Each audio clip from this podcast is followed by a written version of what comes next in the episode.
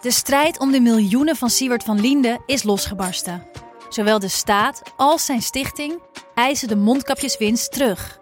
Maar dat die opbrengst in ieder geval niet thuis hoort bij Van Linde, daarover kan toch eigenlijk geen twijfel bestaan. Hoe kon het zo ver komen? Dit is het. We hebben beet. En als Siewert het geld teruggeeft, kunnen wij dit schandaal dan eindelijk loslaten? Je hoort het in de Mondkapjesmiljonairs, exclusief bij Podimo. Ga naar podimo.nl/slash mondkapjes. In de podcast Radio Romano met Noortje Veldhuizen Met Marcel van Roosmalen. En met Roelof de Vries. brengen we alle drie elke week een zogenaamde signalering mee. Wat heb jij nou weer bij je? En aan het eind bepalen we wie de winnaar van de week is. Echt een angstcultuur Lege huls die je er bent? Ja, dat gaat eigenlijk altijd onvriendelijk. Luister nu naar Radio Romano bij Podimo. Via podimo.nl slash Radio Romano luister je 30 dagen gratis. Weet je, ik heb echt heel lang geprobeerd om me droog te houden, maar het lukte me niet meer. Ik, en het is echt niet een prettig gevoel als je denkt: eh, ik krijg er echt letterlijk een steen van in mijn buik. Ik wil eigenlijk alles geven om ervoor te zorgen dat ik dit goed kan doen, dat ik hier actief in kan blijven en mijn bijdrage kan blijven leveren. Ik wil ook blijven knokken voor die vluchtelingen, maar ik, het lukt me niet meer. Dus ja, ik heb geen andere keuze dan, dan weg te gaan. Dat is heel naar. Dit is Betrouwbare Bronnen met Jaap Jansen. Hallo, welkom in aflevering 6 van Betrouwbare Bronnen. We verschijnen deze week wat eerder omdat het nieuws ons inhaalde. Jan Hoedeman schreef dinsdagochtend in het AD dat oud-SP Tweede Kamerlid Sharon Gesthuizen de SP heeft verlaten en lid is geworden van GroenLinks. Ik wist dat ook en had daarover juist in aflevering 6 van Betrouwbare Bronnen een gesprek gepland met Sharon Gesthuizen. En omdat iedereen wil weten hoe het nu precies zit met Sharon, dacht ik, dan wachten we niet tot vrijdag en brengen we de podcast nu al. Straks, in mijn gesprek met haar, komt ook aan de orde waar iedereen natuurlijk benieuwd naar is, nu Gesthuizen is overgestapt naar GroenLinks. Als Jesse Klaver u vraagt, eh, Sharon, ben je bereid om te overwegen je kandidaat te stellen voor een functie in GroenLinks? Zeg je dan, dat ben ik bereid? Ik ben nog steeds politicus genoeg om te weten dat je niet moet reageren op als-vragen. Dus daar heb ik geen antwoord op. Ik praat straks een klein uur met haar. Jaap Jansen en Pieter Gerrit Kroeger duiken in de politieke geschiedenis. Welkom in Betrouwbare Bronnen, PG. Dag Jaap. Jij wilde nog even terugkomen op vorige week toen we D66 behandelden als onderwijspartij. Ja, het was echt. eh, so- soms gebeurt dat. De dag nadat wij dat samen opnamen. was het afscheid van Tom de Graaf. van de Vereniging Hogescholen, de vroegere HBO-raad. Nou, daar waren natuurlijk allemaal eh, feestelijke toespraken. En één daarvan was van een hogeschoolvoorzitter uit Nijmegen. En die had hem dus meegemaakt, de D66-man, als burgemeester van die stad. Die zei eigenlijk. Katholiek in Nijmegen. Eigenlijk bleek toen jij een CDA. Want je was zo verbindend en zo voortdurend het midden zoekend en dergelijke. En toen riep de oud-voorzitter van de universiteit in ons land, Karl Dietrich... het is ook een KVP'er. Als historicus dacht ik, toen ik dat hoorde... hij heeft gelijk. Tom de Graaf is natuurlijk een D66er, natuurlijk. Maar komt uit een notabel geslacht van eh, KVP-bestuurders. Ja, want zijn vader was ook burgemeester in Nijmegen en was van de Katholieke Volkspartij. Hij is dus als D66er benoemd, niet gekozen, als burgemeester van de stad waar zijn vader dus voor de Katholieke Volkspartij eh, ook burgemeester was geweest.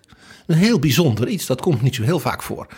En ja, blijkbaar als burgemeester, als bestuurder, viel hij dus meer op als een soort klassieke, mag ik zeggen, CDA-regent, dan als vernieuwer links-liberaal van het soort dingen, hè, referenda, die natuurlijk door zijn opvolger als vicepremier, mevrouw Ollongren, nu weer worden ingetrokken. Het is interessant, want ehm, ik heb ook wel eens over Tom de Graaf het verhaal gehoord. eh, in die tijd dat D66, eh, zeg maar in de jaren 70, bestond toen nog niet zo lang. Toen had je ook een andere jonge partij, dat was de politieke partij Radicale. Die kwam eigenlijk voort uit de KVP en de ARP. Eh, wat radicalere jongeren, waarvan de ouders uit die partijen kwamen, die dachten wij gaan een eigen partij oprichten om, om echt principieel te vinden, wat wij, te zeggen wat wij denken? Ja, die wilde dus vooral eigenlijk met de bevrijdingstheologie en zeg maar, de, de, de, de grote veranderingen op dat moment in de kerken, hè, na paus Johannes de 23e, als het ware een soort links-evangelische beweging. En ik heb wel eens begrepen dat Tom de Graaf daar eigenlijk ook wel oren naar had, naar die PPR. Hij ging zelfs een keer naar een vergadering om eens te kijken hoe dat daar toe ging. En toen bleek hij op een verkeerd adres binnen te zijn gekomen. Maar dat merkte hij pas toen hij eigenlijk al aan tafel zat. Hij was terechtgekomen in een vergadering van D66. Ik geloof zelfs op een woonboot ergens. Uh, ik denk in Nijmegen. Of in Leiden, waar hij uh, waar studeerde. In ieder geval, hij was dus niet bij de PPR terechtgekomen, maar bij D66. En toen besloot hij daar maar te blijven. Dit is Betrouwbare Bronnen. Een wekelijkse podcast met betrouwbare bronnen. PG, dan gaan we naar het nieuws wat tot ons kwam via Dagblad Trouw. Marno de Boer, redacteur van Trouw, die veel defensie doet, die wees erop dat er binnenkort weer een nieuw marineschip vernoemd moet worden. Naar bijvoorbeeld een zeeheld. Nou zijn er natuurlijk allerlei problemen. Uh, Michiel de Ruiter, die wordt ook wel uh, Michiel de Rover genoemd. Piet Hein is van alles mee. En nou ja, Witte de Wit, daar hoef ik ook niet over te praten. Dus het is best moeilijk als je zo'n schip hebt. En het gaat om een nieuw bevoorradingsschip dat in 2023 in de vaart komt, wat nu gebouwd wordt. Er is een overste mee belast, overste Wilco Kramer, secretaris van de traditiecommissie bij de marine. Die buigt zich over de nieuwe scheepsnamen. Nou, en zijn bedoeling, zegt hij in trouw, is om eind dit jaar, als het goed is, een naam te hebben gevonden voor dat grote bevoorradingsschip wat in 2023 gedoopt gaat worden. We hebben al een eh, Karel Doorman, we hebben al een Jan van Amstel. Maar ja, hier is dus de vraag: is er een naam voor dat hele mooie grote schip wat we over een paar jaar in de wateren zien liggen? Ik kan mij eigenlijk niet voorstellen dat het kabinet Rutte 3 met als minister-president Mark Rutte en een CDA-minister van Defensie Ank Bijleveld dat die maar aan een andere naam zouden kunnen denken dan de naam van Piet de Jong. Dat moet natuurlijk de zijne majesteits Piet de Jong worden. Petrus Jozef Sietse de Jong, geboren in Apeldoorn op 3 april 1915. Overleden in Den Haag op 27 juli 2016, twee jaar geleden. En van 1967 tot 1971 minister-president. En een authentieke zeeheld, zoals we ze in Nederland niet vaak hebben gehad. We luisteren even naar hem. Op zee heb ik van kleine jongen af, vond ik dat prachtig en intrigerend. En ik heb uh, veel op zee gezeten. Het is zo onvoorstelbaar mooi. De hele, de hele planeet, en de landen die je bezoekt en de interessante. Ik heb eigenlijk de hele wereld van dichtbij gezien en dan ook weer bestudeerd. Want ik was nieuwsgierig van aard. En dan ga je interesseren voor de plaatselijke bevolking. En, en dat is ongelooflijk interessant. Maar u kunt zich niet voorstellen hoe mooi het firmament. Heel Nederland, de meeste mensen hebben nog nooit echt een sterrenhemel gezien. Veel te veel licht overal. Ik moet donker, ver van alle lichten, ver van alles, op een donkere nacht, maar geen bewolking, is zo ongelooflijk mooi. Hebt u geen idee van. Op zee en midden in de woestijn. Dat was een fragment van Piet de Jong. Hij was duikbootkapitein. Hij voer op de Hare Majesteits O24. En net aan het begin van de Tweede Wereldoorlog, op 13 mei 1940, vertrok hij met die boot naar Engeland. En later is hij ook nog zelfs uh, in de Javazee terechtgekomen. En heeft hij met zijn onderzeeboot verschillende Japanse en overigens ook Italiaanse schepen doen zinken. En hij heeft dus als onderzeebootkapitein meegevochten met Karel Doorman als de admiraal. Uh, in de beroemde slag om de Javazee, waarbij eigenlijk de hele Nederlandse vloot voor zover die dus in de Indische wateren was, natuurlijk naar, de bodem ging. Uh, alleen niet de onderzeeboot van Piet de Jong. Die is erin geslaagd met zijn mannen dus uh, te ontsnappen. En is uiteindelijk volgens mij op Ceylon geland. Dus door de hele Indische Oceaan, Japanse schepen vermijdend. Uh, nou, er was natuurlijk geen eten, er was geen drinken meer aan boord. Maar heeft dus die mensen, zijn mensen, levend teruggebracht. Uh, en heeft daardoor als het ware ook die marine weer uh, overeind gehouden. Is toen teruggegaan naar Engeland. een authentieke oorlogsheld. Ik vind dit altijd een prachtig verhaal. Want we kennen natuurlijk het verhaal van de soldaten op fietsen bij de grens. Die na een paar dagen al ja, einde oefening moesten verklaren tegenover de Duitsers. Maar voor hem begon de oorlog en begon het eigenlijke werk pas. Hij is de hele oorlog, is heeft hij doorgevochten eigenlijk voor ons land. En, en, en, het is bijna net een film, want hij is dus in Londen verliefd geworden op een van de verpleegsters. Die dus al die jongens die natuurlijk allemaal aan stukken geschoten waren, uh, die dus ze oplapte. En dat werd mevrouw de Jong. Wat een film. Een echte held dus, een echte zeeheld. Dus wat jou betreft, PG, de marine hoeft niet langer te dralen, hoeft niet langer te aarzelen. Deze meneer. Wilco.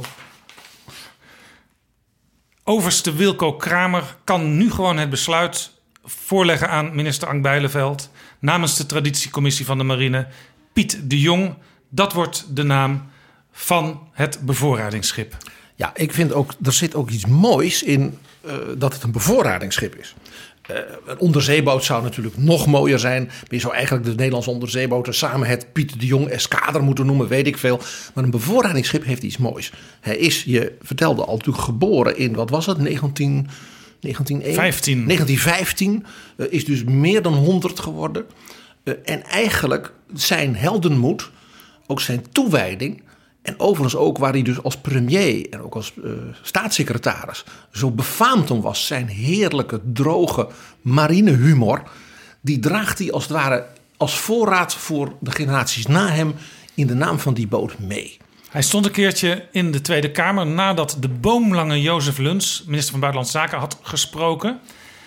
En zijn eerste zin toen was.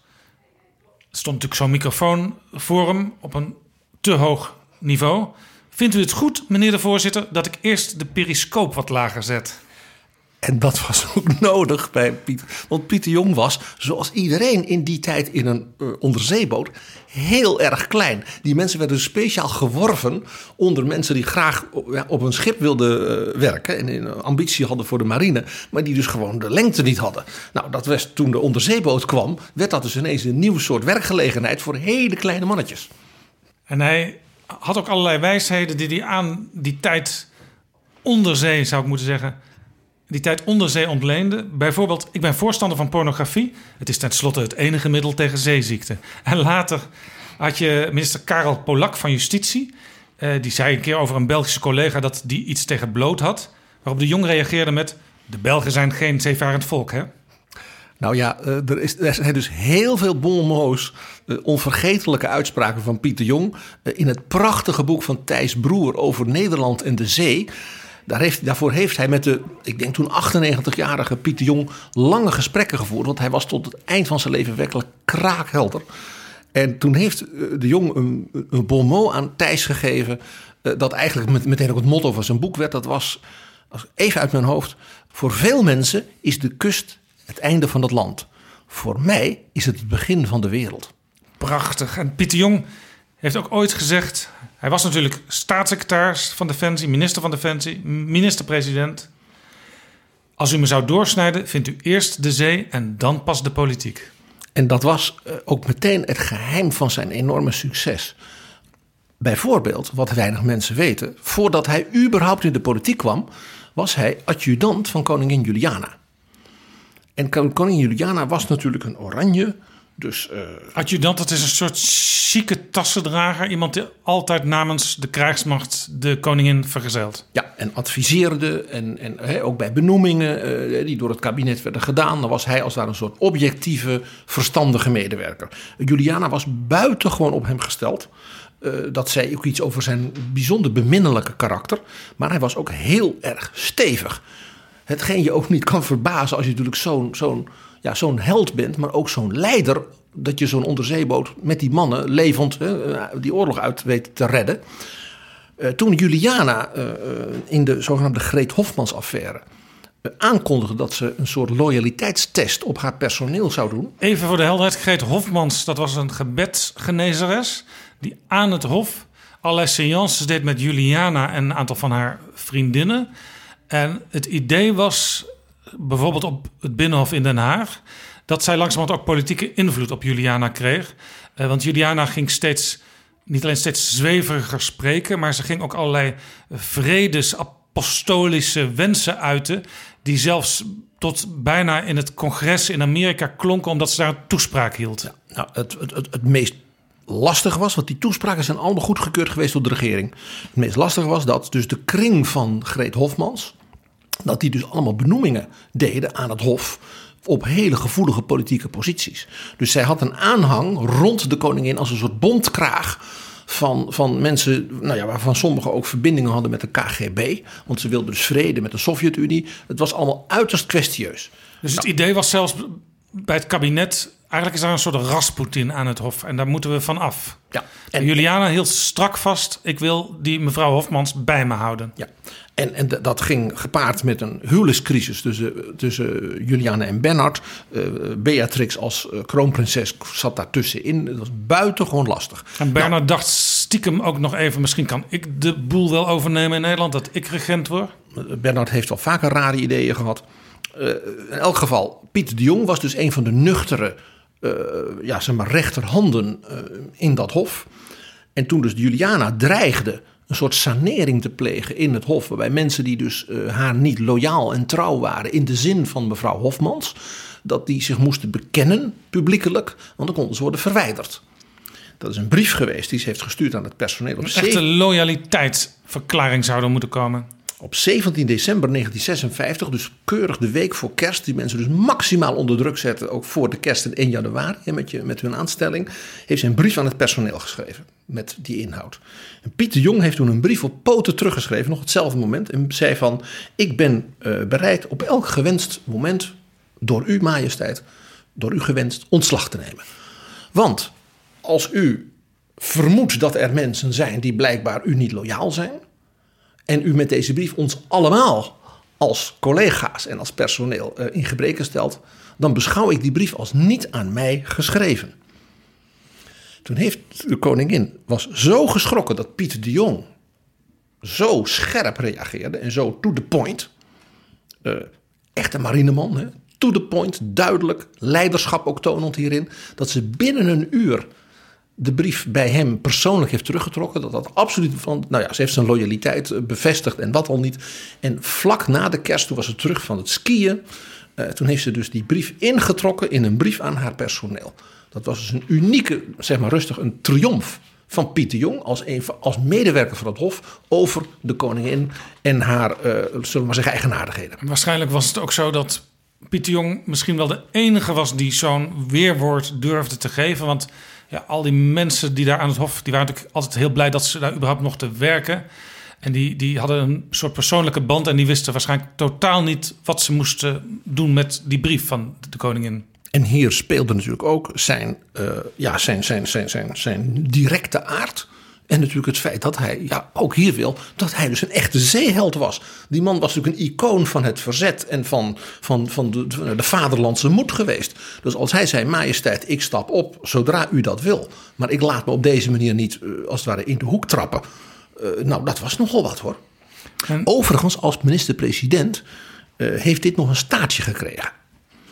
Want Pieter Jong is als minister-president tussen 67 en 71 een uiterst belangrijke vernieuwer geweest van het minister-presidentschap. En inzonderheid van de relatie tussen de minister-president en het Koningshuis. Wat heeft hij gedaan dan specifiek? Ik zal twee dingen noemen. Als minister-president heeft hij uh, de wekelijkse persconferentie voor het eerst gedaan. Die elke vrijdag plaatsvindt. Na afloop van de ministerraad. De premier komt dan vertellen waar ze het over gehad hebben. En hij geeft ook een commentaar op andere maatschappelijke en internationale kwesties. En hij laat zich bevragen. Je mag hem dan, ja, jij weet dat als geen ander, uh, je mag hem onder schot nemen.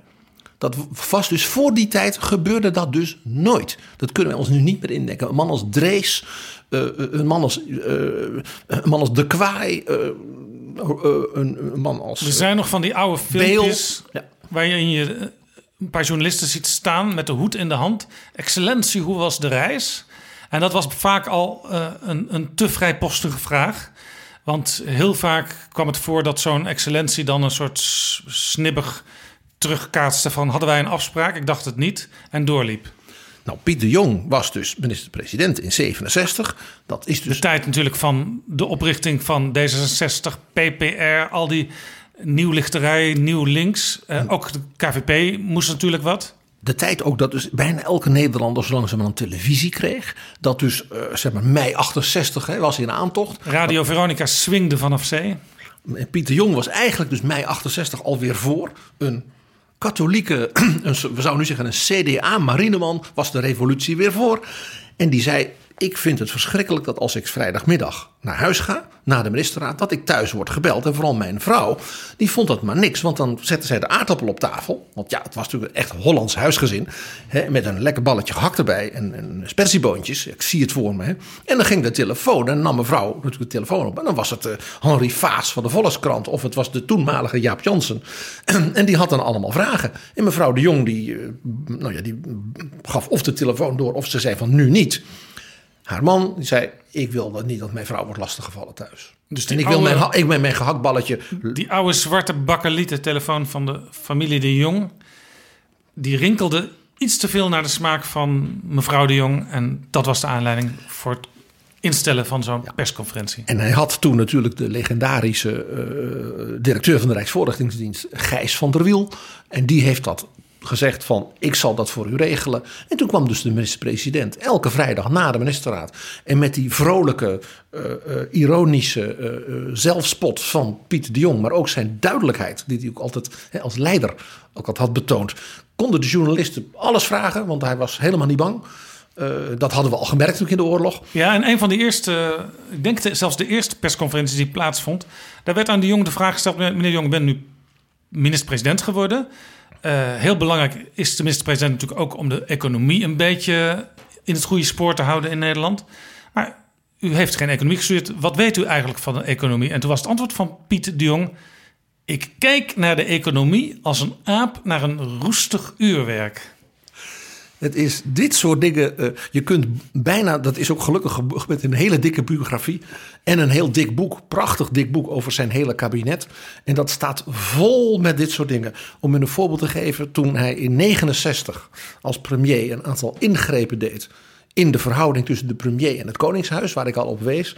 Toen kreeg hij dus heel veel angstige reacties van Kamerleden en journalisten. En toen heeft hij dus tegen iemand gezegd: er bestaat een hoop hermelijnvrees. Want hij was het dus, met zijn goede band met het Koningshuis, die toch langzamerhand uh, dat, dat huis wat, wat compacter wilde maken. Hè? Hij heeft drie dingen als premier gedaan op dat punt. En ik denk dat voor, nog na hem, nou misschien Torbekke, uh, iemand dus zo heeft ingegrepen. Ik zal ze alle drie Ja, Torbekke is natuurlijk uh, oorconcours, want die heeft de hele grondwet veranderd. En het, het, hele Koningshuis ingesnoerd in feite in democratische rechtsstaat. Maar goed, die was er toen en die is ook eigenlijk tot veel genoegen van eigenlijk iedereen die zich met politiek bezighoudt, is dat Nederlandse systeem zo. Maar de Jong dacht toen, nou, dat kan nog wel iets. Het kan allemaal nog wel iets efficiënter worden. Ja, het eerste wat hij deed, ook iets dat kunnen wij ons nu niet meer indenken. Hij zei, majesteit, tegen Juliana, wij moeten met elkaar praten. Hoezo, meneer de Jong? Nou, op zaterdagochtend, en dat vond Juliana fijn, zo merkte hij. Want die had behoefte aan zekerheid. En dat wist hij natuurlijk omdat hij voor haar gewerkt had. Dus hij zei: Ik bel u elke zaterdagochtend. En dan vertel ik u wat we hebben gedaan in de ministerraad. Dus en wat er aankomt. En een soort waar... van toelichting van dit, hier zijn we in de politiek mee bezig. Het leidde ertoe omdat Juliana nog wat, nogal wat uh, op de hak en de tak sprong in al haar gesprekken. Daar was zij fameus om. Uh, dat dat gesprek dan om tien uur s morgens tot half elf uh, van alles ging, maar eigenlijk nauwelijks over de ministerraad. Dus wat deed Pieter Jong? Hij kende de koningin. Hij, had natuurlijk, hij was haar adjudant geweest. Hij had groot respect voor haar, maar kende ook haar eigenaardigheden. Dus die zei: Op maandagmiddag kom ik altijd bij u langs. En dat maandagmiddag is nog steeds het tijdstip, het moment in de week waarop de minister-president, ook nu Mark Rutte, de koning bezoekt. Exact. En dat is dus een erfenis van Pieter Jong. Juliana vond dat heel erg leuk. Waarom? Zij woonde op Soesdijk. En dan kon zij dus na de lunch van Soesdijk naar Den Haag. En dan ging ze winkelen met een vriendin of met een hofdame. eh, eh, op de Dennenweg en op de, de Noordeinde. Noordeinde. En dan, zorgden ze, en dan zorgden ze dus dat ze eh, op een bepaald moment. Eh, dus in eh, het paleis Lange Voorhout, dat was wat nu een museum is, maar dat was toen zeg maar, het soort kantoortje van Juliana. Dat was het huis van haar innig geliefde grootmoeder, koningin Emma. Dus zij voelde zich daar heel erg thuis. Ze had daar dus heel veel warme, emotionele banden mee. En daar kwam dus meneer de Jong naartoe gelopen. En die wandelde natuurlijk, wat Pieter Jong wandelde in een, een brisk tempo van het torentje eh, naar. eh, Ja, het torentje zat de premier toen nog niet, hè? nee, nee, die, hij, hij, hij kwam dan, hij, hij kwam dan met de auto en liep dan naar het paleisje. En dan had hij, zijn, had hij zijn wekelijks gesprek met de koningin. En wat natuurlijk de kunst was, dat had hij als medewerker geleerd. Hij had dan een memorandum bij zich. En dan namen ze één voor één die dingen door. En dan kon Juliana met al haar eh, oprispingen en emoties en dingetjes... toch alle punten die hij met haar doorgenomen wilde hebben doornemen. En Pieter Jong kon dan ook afstrepen van dit hebben we behandeld en hoe, daar hoef ik nu niet meer op terug te komen. Het tweede wat hij heeft gedaan. Dit was dus een hele belangrijke structurele ingreep in het functioneren van de minister-president. Naast dus die persconferentie. Het derde wat hij deed. Was hij heeft de puinhoop gesaneerd ten aanzien van de ministeriële verantwoordelijkheid voor het Koningshuis. Want zijn voorganger, eh, de heer Kals, had dus meegemaakt met die trouwerijen en die eh, verlovingen van de prinsessen. Dat dat volkomen in het honderd liep. Omdat er dus geen heldere afspraken waren. Dus of Juliana riep iets, of Bernard riep iets, of de Rijksvoorlichtingsdienst die van niks wist. Of zo'n prinses bleek ineens in Rome. Het was een rommeltje. Het was een zootje. Daarbij kwam, dat was nog natuurlijk van vroeger, dat er nog geen radio en tv was.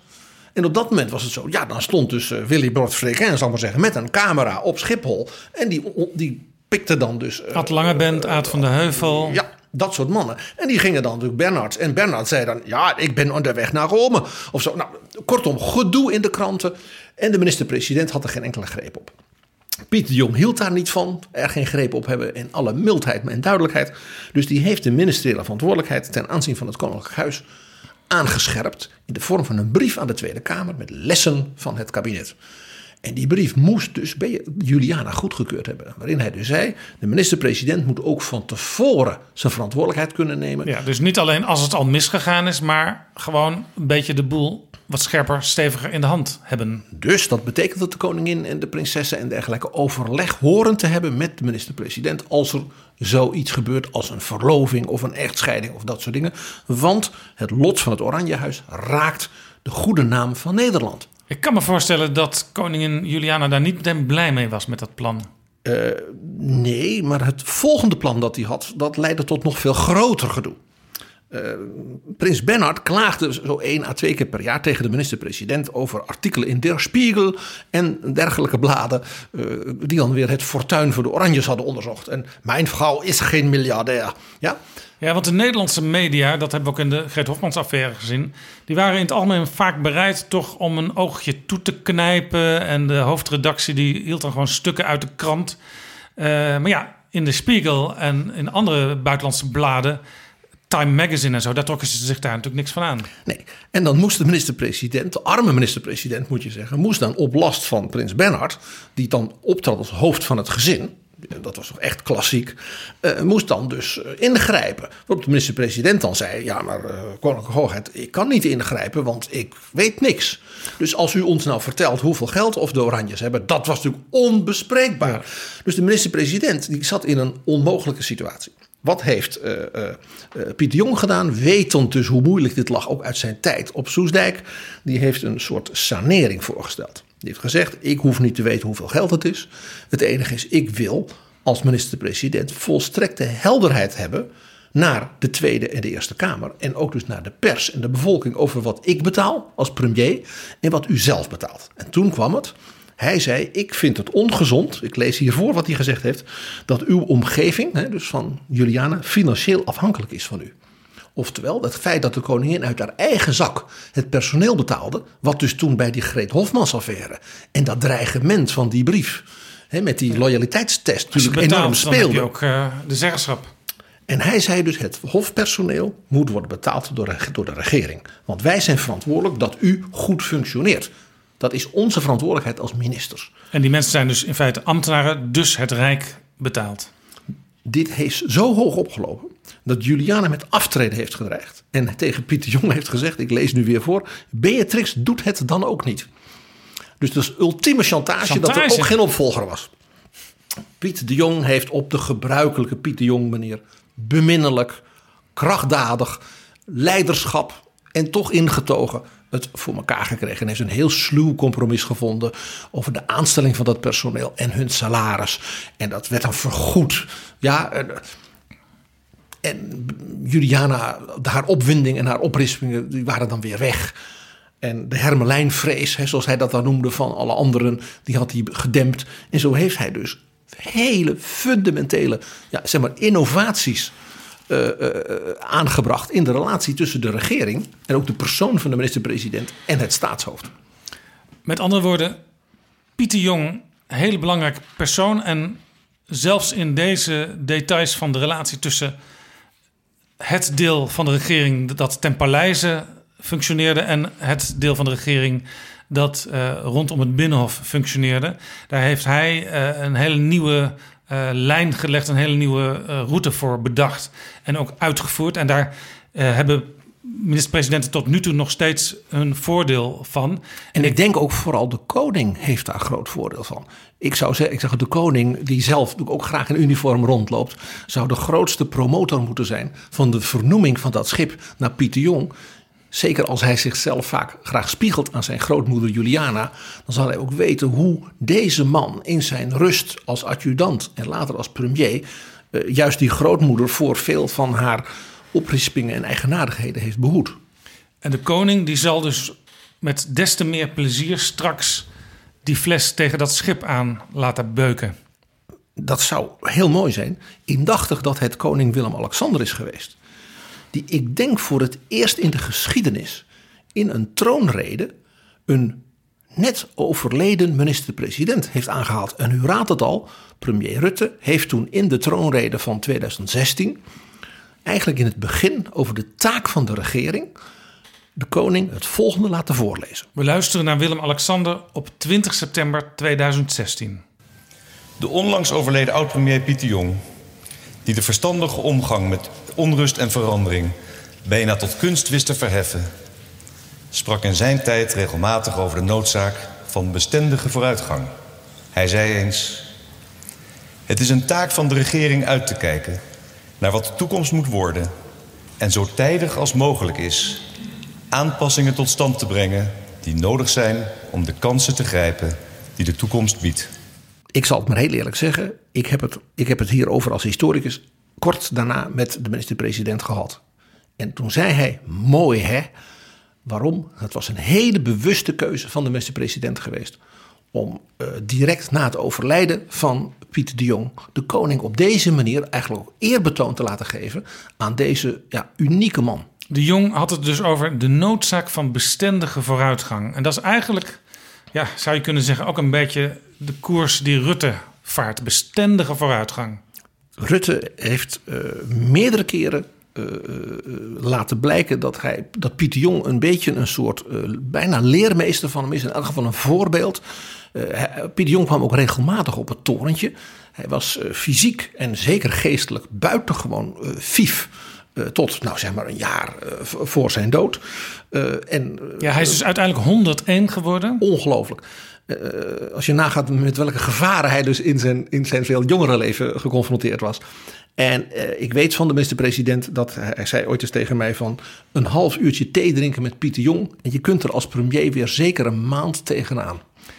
Laten we hopen dat de traditiecommissie van de marine heeft geluisterd naar dit betoog... En dat overste Wilco Kramer, die uiteindelijk die brief moet voorleggen aan minister Ank Bijleveld om het nieuwe schip, het nieuwe bevoorradingsschip te vernoemen, dat hij de naam Piet de Jong in hoofdletters, in grote letters heeft genoteerd, PJS de Jong, en dat dat uiteindelijk ook het besluit van Slans regering zal worden.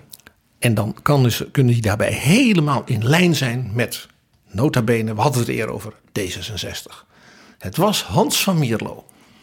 Die in zijn, misschien was zijn beste grap ooit gemaakt door hem in het parlement. Het volgende zei over Piet de Jong toen die een betoog hield waarin hij zei met die bestendige vooruitgang, stap voor stap, bijna Angela Merkel, schriet voor schriet. En toen zei Hans van Mierlo het volgende. Premier de Jong wil tegelijkertijd voortvarend en bezonken zijn.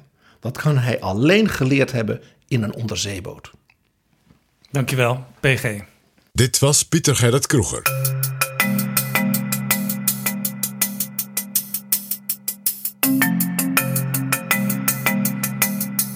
Mijn belangrijkste gast in episode 6 van deze podcast is Sharon Gesthuizen. Dit is Jaap Jansen met Betrouwbare Bronnen. Sharon Gesthuizen is beeldhouwer, ZZP'er, voorzitter van de branchevereniging Maatschappelijke Kinderopvang en van de politieke lobby van middelgrote en kleine aannemingsbedrijven. Geboren in Nijmegen in 1976, was bestuurslid van de Landelijke Studentenvakbond, lid van de Tweede Kamer voor de Socialistische Partij van 2006 tot 2017, kandidaat partijvoorzitter in 2015, een strijd die ze verloor met 41% van de stemmen tegen 59% die naar Ron Meijer ging. En hij zit sindsdien de partij voor. Sharon Gesthuizen, welkom in Betrouwbare Bronnen. Ik noemde de Socialistische Partij. Dat was uw partij, maar dat is uw partij sinds kort niet meer. Dat klopt. Wat is er gebeurd? Uh, ja, wat is er gebeurd? Dat is uh, denk ik een, iets waar we een heel gesprek over uh, kunnen hebben. Dat gaan we ook doen. Uh, ja, precies. Het is niet in één zin te vatten. Um, het, het, was heel erg lastig om het afgelopen ja, ik moet niet zeggen het afgelopen jaar, maar zeker de afgelopen periode. Dat, je kunt daar kijken in een periode van een aantal maanden tot zelfs een paar jaar. Om te zien hoe uh, het, uh, het ja, toch progressieve standpunt als het ging om migratie werd verlaten. En hoe dat steeds meer gebogen werd in een uh, standpunt waarvan veel mensen zeggen: ja, dan word je eigenlijk op, op de linkerflank word je toch een, uh, uh, een club die, ja, waar mensen die, die, die wat, die wat hè, conservatief in het, in het, uh, in het culturele, misschien zelfs ook met een. nou ja, verbindende schakel naar de PVV-kiezer, waar die mensen zich bij, bij thuis voelen. en dat, ik, dat, ik, ik ben dat van harte met die constatering eens. Ik bedoel, de, uiteindelijk is er niks progressiefs meer, denk ik, aan een standpunt waarbij je zegt dat je bootjes uh, met vluchtelingen maar moet gaan weren. En uh, uh, vooral vindt dat andere landen de ellende van, of de, de, ellendige gevolgen van oorlog en, en terrorisme wereldwijd maar moeten opvangen. Iedereen behalve jij. Ja, dat is een standpunt natuurlijk, of een, een, een ontwikkeling die zich bij meerdere linkse partijen in Europa voltrekt. Het, het zorgt ook voor vele discussies bij allerlei in allerlei verschillende gremia en, ook bij veel politieke partijen, ook bij partijen die zichzelf echt links noemen. En ik vind dat je niet uh, door de pomp moet, zoals ze dat noemen. Je moet eigenlijk op de momenten dat, dat, dat die druk daartegen wel bestaat, hè, dat er een deel van een bevolking is die uh, uh, wars is van iedere vorm van, vorm van hulp aan vluchtelingen, dan moet je eigenlijk wel ook je rug, rug recht durven houden. Ook omdat ik me zo langzamerhand afvraag waar mensen die wel voor een humaan vluchtelingenbeleid eigenlijk nog terecht kunnen als eh, de een na de andere partij zegt van nou dat is goed, hè, we gaan wel. Ja, want er was onlangs een, een motie Ascher Pechtold. Ja, klopt. Die pleitte voor meer Turkije-achtige deals. Dus mensen worden in de regio opgevangen. Uh, als het even kan, komen Ja. ze niet naar Europa. Ja. Daar worden ze gecheckt en gekeken of ze misschien later wel naar Europa kunnen. En eigenlijk de enige partij in de Tweede Kamer die niet voor die motie was, was GroenLinks. Ja, er waren wel meer partijen. Ik, als ik me goed herinner, waren, was in ieder geval Denk ook tegen die motie. En uh, de Partij voor de Dieren. Maar in ieder geval van de partijen die, laten we zeggen, meer dan negen Vijf zetels, zetels ja, hebben, precies. Ja, ja, precies. was alleen. GroenLinks uh, Ja. nog tegen die motie. Ja, ja. En dat is dus ook de partij waar u nu naar overstapt. Ja, dat klopt. Ik ben eigenlijk in januari al lid geworden van uh, GroenLinks. En dat was naar aanleiding van een uh, interview van Lilian Marijnissen. Ik meen in de Volkskrant. waarin zij zei van ja, het is eigenlijk heel raar als je er tegen bent dat vluchtelingen voortaan alleen nog maar buiten de EU asiel aan kunnen vragen. En als je dat goed afpelt, die opmerking, dan betekent dat dat je dus daarmee al een schot van de, voor de boeg neemt en zegt: ja, we vinden dat Europa gewoon op slot moet voor vluchtelingen. Vluchtelingen moeten uh, zich maar ergens anders in de wereld aanmelden en dan gaan we, gaan we dan wel bepalen of ze wel of niet uh, uitgenodigd worden of over mogen komen en hier asiel krijgen. Ja, Lilian Marijnissen zegt we moeten voorkomen dat onze armste steden en wijken nog zwaarder worden belast. Ja, dat is op zich een hele terechte constatering, denk ik. Uh, en je kunt ook van alles doen en van alles verzinnen uh, en van alles voorstellen om het vluchtelingenbeleid te verbeteren. Uh, zeker niet in de laatste plaats uh, uh, zorgen dat er voldoende budget beschikbaar is voor noodopvang, die eigenlijk altijd in de regio gebeurt. Ik bedoel, de, het gros van de mensen zit natuurlijk toch in kampen of in ik weet niet of u er wel eens geweest bent, maar ik ben op veel plekken geweest, bijvoorbeeld in Beirut, waar mensen echt onder hele nare omstandigheden. Ja, want u was lange tijd in de Tweede Kamer ook namens de SP woordvoerder ja, vluchtelingenbeleid. Ja, zeven jaar. Dus u bent ook vaak ter plekke geweest. Absoluut. Ja, ik ben in veel vluchtelingenkampen geweest. Ik ben bij, zowel bij, ja, hoe noem je dat, illegale nederzettingen, als ook in officiële kampen, als ook op plekken waar mensen maar zo'n beetje gedoogd worden geweest.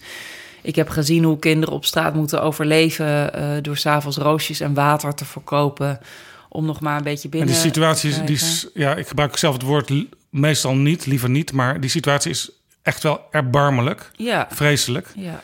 Dus je zou zeggen, wat er ook gebeurt, die mensen moeten gewoon goed onderdak krijgen. Ja. En dan is dat waar dat gebeurt niet zo belangrijk dat kan ook gewoon bij ons in Europa zijn meteen. Ja, dat kan. Ja, en dat is ook gebeurd. Ik bedoel, nu is die stroom met Syriërs uh, nagenoeg opgedroogd. Er komen natuurlijk nog steeds wel mensen uit Syrië, maar uh, de, de, de, hoos, even ik doe even met mijn vingers aanhalingstekens, die is natuurlijk in 2015 geweest. Um, en dat, toen zijn er ook heel veel Syriërs naar Nederland gekomen. En ja, dat is over het algemeen is dat. Het is niet gemakkelijk geweest. We hadden toen ook uh, noodopvang, maar het is wel gelukt. Um, en wat, wat ik kwalijk vind, is dat er een. Uh, kijk, ik werd toen natuurlijk, toen ik in 2015 was, ik dus toevallig ook in de running om partijvoorzitter te worden. Toen ben ik natuurlijk bij veel afdelingen geweest. En veel afdelingen waren er echt van overtuigd dat we die koers moesten varen. Um, en ik weet ook dat er op dit moment al de mensen. koers die uw koers was? Ja, of nou, de fractie. Zijn. Niet alleen mijn, uh, mijn koers, maar de koers van de fractie. Uh, Uh, die ook is afgestemd middels congresmoties. Ik weet nog dat ik de eerste keer dat ik een, een, een partijprogramma voor de verkiezingen mocht verdedigen, ik nog verder de, de kant op werd geduwd van jongens, we moeten nog meer voorop lopen. We moeten nog duidelijker laten merken dat we er ook voor de allerarmsten, voor de mensen die het minst hebben, die alles te verliezen hebben in deze wereld zijn. Dus over het algemeen waren onze partijleden, hadden die de neiging om het nog een stukje meer die progressieve kant op te trekken. Nou, dat is iets wat ik heel erg belangrijk vond. Dat is ook een van de dingen waarmee ik toen campagne voerde. Hè? Dat je niet alleen die verbrede blik voor de SP, maar ook een democratisering van de partij. Goed luisteren naar je leden, goed die dialoog aangaan. En ik kan niet anders dan constateren dat, dat dat gewoon echt een gemiste kans is in deze asieldiscussie. Ik bedoel, er is door Lilian afgelopen januari, dus eigenlijk net was aangetreden als uh, fractievoorzitter, een, uh, een, schot voor de boeg gegeven van, uh, nou, misschien moeten we maar hetzelfde doen als, als heel veel andere partijen in de Kamer. Namelijk zeggen dat Europa eigenlijk niet meer zo toegankelijk moet zijn voor vluchtelingen. En ik weet dat er nu mensen zijn die zeggen: ja, we moeten hierover een goede discussie voeren in de partij. En dat gebeurt eigenlijk niet. Ja, dat, dat is. Ik, weet je, je bent lid van een politieke partij. Alle mensen in Nederland die nog lid zijn van een politieke partij, het zijn er enkele honderdduizenden, die hebben recht om mee te beslissen over de koers van Ja, want er wordt nu dus een koerswijziging ingezet onder Zonder, Lilian Marijnissen. Ja. En u zegt, daar is eigenlijk geen democratische discussie over. Dat klopt, er is geen democratische discussie over mogelijk. En ik weet uh, van veel mensen dat ze proberen om die wel te krijgen. Dat ze ook voorstellen doen aan het partijbestuur en dat dat eigenlijk op een nee stuit. Maar ik ben afgelopen januari natuurlijk zelf ook de discussie aangegaan... naar aanleiding van dat interview. En uh, ja, ik kreeg toen te horen dat er geen sprake was van een koerswijziging. Dus ja, dat, dus gewoon, ik vind dat gewoon kwalijk. Weet je, dat, ja, ik ben natuurlijk zeven jaar woordvoerder geweest. Ik ben niet helemaal uh, op mijn achterhoofd gevallen. Dus. Ron Meijer, de partijvoorzitter, die zegt... Ik kom vaak mensen tegen die zeggen... ik ben geen SP'er, ik stem PVV. Dat zijn geen rabiate racisten... maar ze zijn teleurgesteld in de Partij van de Arbeid. Die mensen wil Ron Meijer terughalen naar links, naar de SP. Ja, en het grappige is dat ik dus uit betrouwbare bron heb vernomen dat er richting die leden die zich zorgen maken, die zeggen: Maar dit is niet waarom ik lid ben geworden van de partij. Wij willen het recht om hier in den brede over te kunnen eh, spreken, om een goede analyse te maken, om hier een echt een democratische partijdiscussie over te voeren. Ehm, eh, wij hebben het vermoeden dat jullie in de partijtop dit standpunt nu wijzigen, omdat jullie, dat, omdat jullie denken dat het electoraal be- beter uitpakt. Dat is eigenlijk wat daar wordt beweerd ook, hè, het stukje wat u net voorlas. En toch wordt er tegen die mensen gezegd: nee, het heeft niets te maken met electorale overwegingen. Ja, dat gaat natuurlijk, weet je, het kan niet allebei waar zijn. Ja, Hans van Heiningen, die eh, tot enige tijd geleden secretaris van de SP was, die zegt: In de hele westerse wereld zie je dat niet links, maar rechtspopulisme de uitdager is geworden van de gevestigde macht. Met andere woorden, impliceert hij hiermee, als je de gevestigde macht wil uitdagen, dan moet je blijkbaar kijken hoe het komt dat het rechtspopulisme zo populair is geworden. Ja, alleen het is natuurlijk niet zo dat rechtspopulisme in de hele westerse wereld de uitdager is, is gebleken of is nu van de zittende macht. Dat zijn juist ook linkse partijen, eh, zelfs in Europa, die dat, eh, eh, die dat doen. Het is wel een situatie waar we hier in Nederland mee geconfronteerd worden. Ja, weet je, ik zie dat, dat een andere partij in de Tweede Kamer, en, of zelfs twee andere partijen in de Tweede Kamer, die uitgesproken links zijn, namelijk de Partij voor de Dieren en GroenLinks, wel hun zetelwinst hebben gepakt met de afgelopen verkiezingen. Dat compenseert niet het verlies waar de Partij van de Arbeid en de SP samen. De SP natuurlijk maar één zetel, de Partij van de Arbeid veel meer eh, aan, aan zetels zijn kwijtgeraakt. Absoluut niet. Ja, Par- Partij van de Arbeid heeft bij de afgelopen Tweede Kamerverkiezingen 29 Ja, zetels verloren. SP heeft één zetel, verloren. Dus dat zijn er samen 30. En daar zijn er 10 van bij GroenLinks. Nou ja, globaal. Hè? Je weet natuurlijk nooit waar mensen precies naar oversteken. 10 van bij GroenLinks terechtgekomen. Drie van bij de Partij voor de Dieren. Er is nog een andere partij die zich in ieder geval op het gebied van vluchtelingen als progressief profileert. Dat is Denk. Die zijn, zitten nu ook met drie eh zetels in de Kamer. Ja, je en weet je hebt daarnaast natuurlijk ook nog D66 ChristenUnie... die Ja. vaak ook eh, heel stevig zijn als het gaat om Ja. opkomen van vluchtelingen. ChristenUnie zeker, ja. Ja, absoluut. Ja. Dus eh, ik vind dat, nou ja, A, de, de analyse eh, is, is niet volledig genoeg. Eh, en B, de vraag is natuurlijk of je het niet ook onder links en onder internationale solidariteit, inter, links internationalisme moet verstaan. Dat je wel je deuren open houdt voor mensen die echt niets meer hebben. Kijk, je kunt natuurlijk als je een, een koerswijziging voor een standpunt, als je dat wil, hè, als je zegt van ja, we, we, we, trekken het echt niet meer als land. We, het is echt te veel en wij vinden dat het te veel ten koste gaat van onze achterban. Dan kun je natuurlijk ook met hele andere voorstellen komen. Je kunt natuurlijk ook zeggen, ja, weet je, we, we, willen eerst dat het, het uitnodigingsbeleid en het, het, de manier waarop we op Europees grondgebied al met vluchtelingen omgaan, zoals bijvoorbeeld in Griekenland, dat dat verbetert. En daarna kun je spreken over welke middelen kunnen we nou aangrijpen om de stroom van vluchtelingen verder te reguleren. Ja, want u noemt Griekenland. Op bijvoorbeeld Lesbos zitten op dit moment eh, en al heel lang vluchtelingen te wachten op een volgende stap. Ja. En die volgende stap die komt maar niet. Nee, dat klopt. Ook daar ben ik geweest.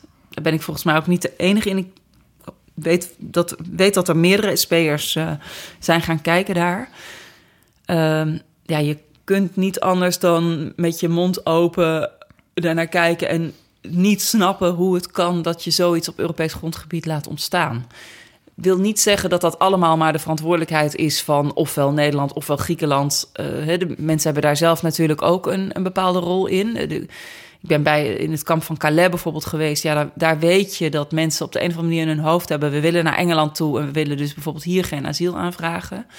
Maar juist daarom is internationale samenwerking binnen Europa zo, eh, zo belangrijk. Ja, als je een goed helder systeem hebt in Europa, Ja. hoe mensen gecheckt worden en hoe mensen uiteindelijk in alle lidstaten van de Europese Unie eh, terecht kunnen, dat dat ook eerlijk en solidair verdeeld Ja. wordt, eh, dan kun je tegen mensen ook zeggen van wij doen het zo en ja, u heeft de keuze, Ja. kom naar ons of kom niet, maar dit is ons systeem. Ja, absoluut. Ja, kijk, je, hebt, je ziet de afgelopen jaren dat de landen aan de buiten... of niet de afgelopen jaren, dat is natuurlijk al veel langer... maar de landen aan de buitengrenzen van Europa...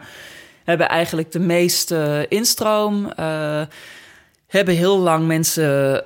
Nou ja, ze hebben door de vingers gezien dat mensen dan maar doorliepen... Hè, want ze waren op weg naar andere landen. Nou, dat kan niet meer, omdat andere landen vervolgens zeiden... van ja, maar dan sluiten wij onze grenzen af. Ja, dat, dat is een, een failliet eh, van Europese samenwerking... waar niet alleen die landen aan de buitengrenzen, maar met name natuurlijk de vluchtelingen de dupe van zijn geworden. Ik zou mijn energie daarop willen inzetten. Dat is iets wat ik vlot zou willen trekken. Ja, als je ik- naar Europa kijkt, in, Ja. in Duitsland heb je een eh, partij Die Linke, die natuurlijk heel erg op de SP lijkt. Uh, de fractievoorzitter en de bondsdag daarvan, Sarah Wagenknecht, die is nu bezig met een soort nieuwe beweging. Waarin ze het linkse sociaal-economische programma combineert met identiteitspolitiek, zoals je die ook bij bijvoorbeeld Alternatieven voor Duitsland, de, de zeer rechtse partij, vindt. Ja, klopt. Dus daar zie je een, misschien een soort gelijke beweging. Ja, en ik vind dat heel gevaarlijk. Op het moment dat je. Uh, kijk, je, je kunt niet anders dan constateren dat er aan de rechterkant van het politieke spectrum toch een, een hoge mate van nationalisme wordt gemengd met populisme. Als je dat mengt met een belofte van. Uh, en de staat is er tegelijk. De staat zal tegelijkertijd voor jullie allemaal zorgen.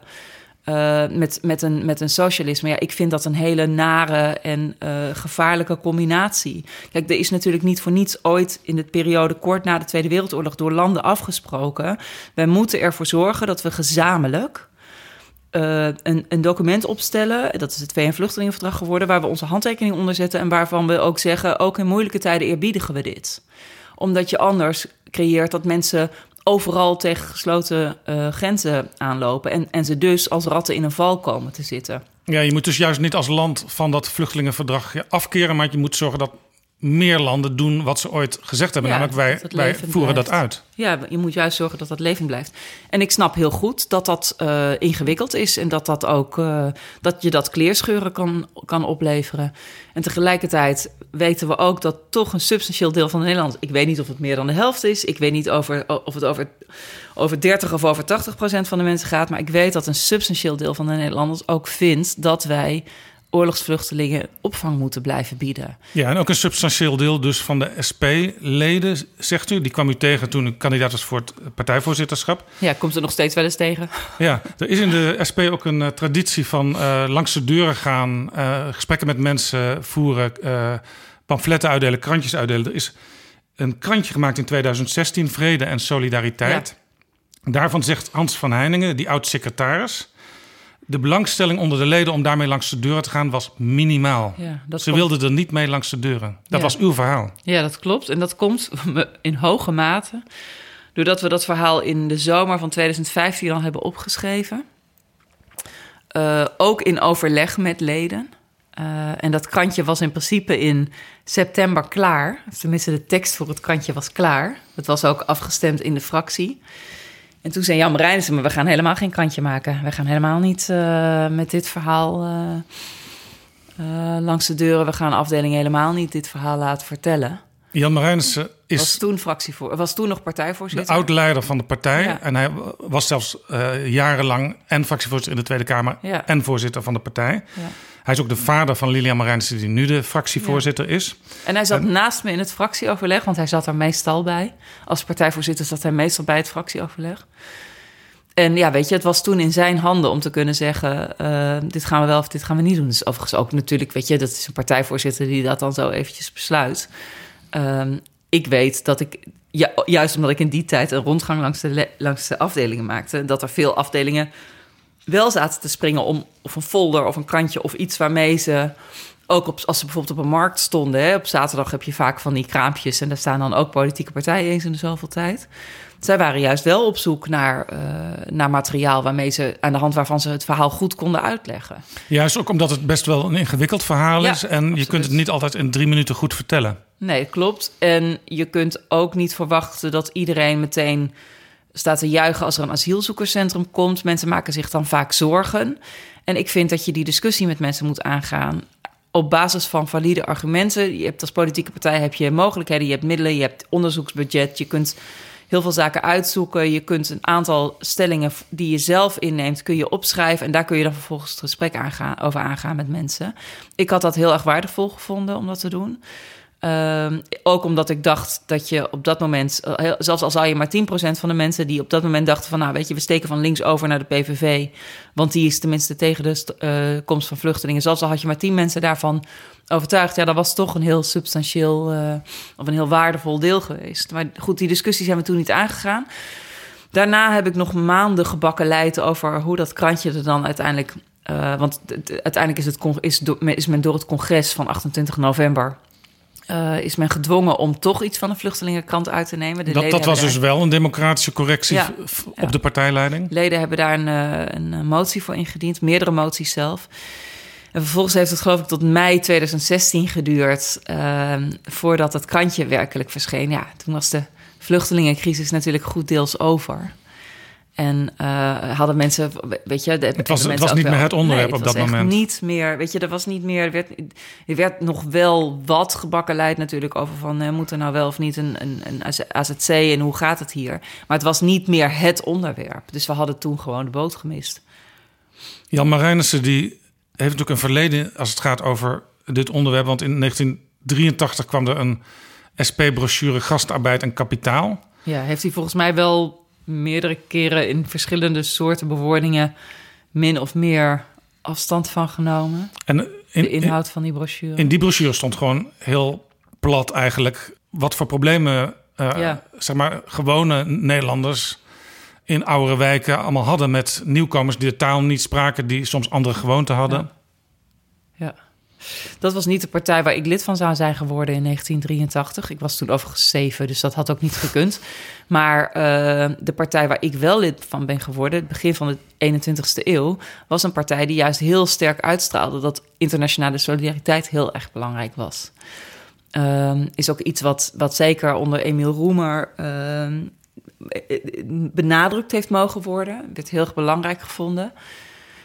Ik denk mede omdat we. Eh, Als je kijkt naar het, in 1983 was er natuurlijk ook al veel mig- migratie, of er was ook al heel veel migratie geweest. Maar de manier waarop de grenzen voor heel veel meer Nederlanders, voor heel veel meer mensen ook in heel, in heel veel andere landen ter wereld open zijn gegaan. Hè? Het, het, het kunnen reizen, het, eh, de, de, de komst van eh, low-cost airlines, het feit dat er tegenwoordig ook mensen die niet eh, gepromoveerd zijn en een hele hoge functie ergens hebben, kunnen zeggen van hè, kinderen van die mensen die zeggen van nou we gaan een, een jaar backpacken in Australië. Weet je, de, de wereld is natuurlijk heel erg veranderd en, en nog niet in de laatste plaats ook doordat we nu veel meer weten over het leven van gewone mensen wereldwijd.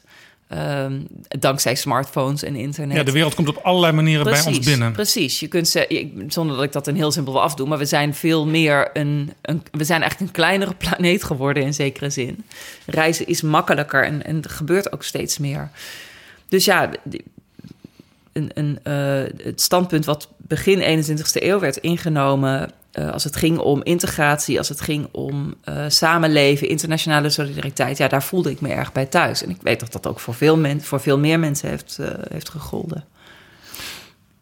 Tijdens uw Kamerlidmaatschap als woordvoerder vluchtelingenbeleid, asielzaken, was ook volstrekt duidelijk waar u stond. U stond ook altijd vooraan, samen met bijvoorbeeld GroenLinks, ChristenUnie, andere partijen. Eh, maar dat geluid zou dus nu niet meer kunnen in de SP in de Tweede Kamer.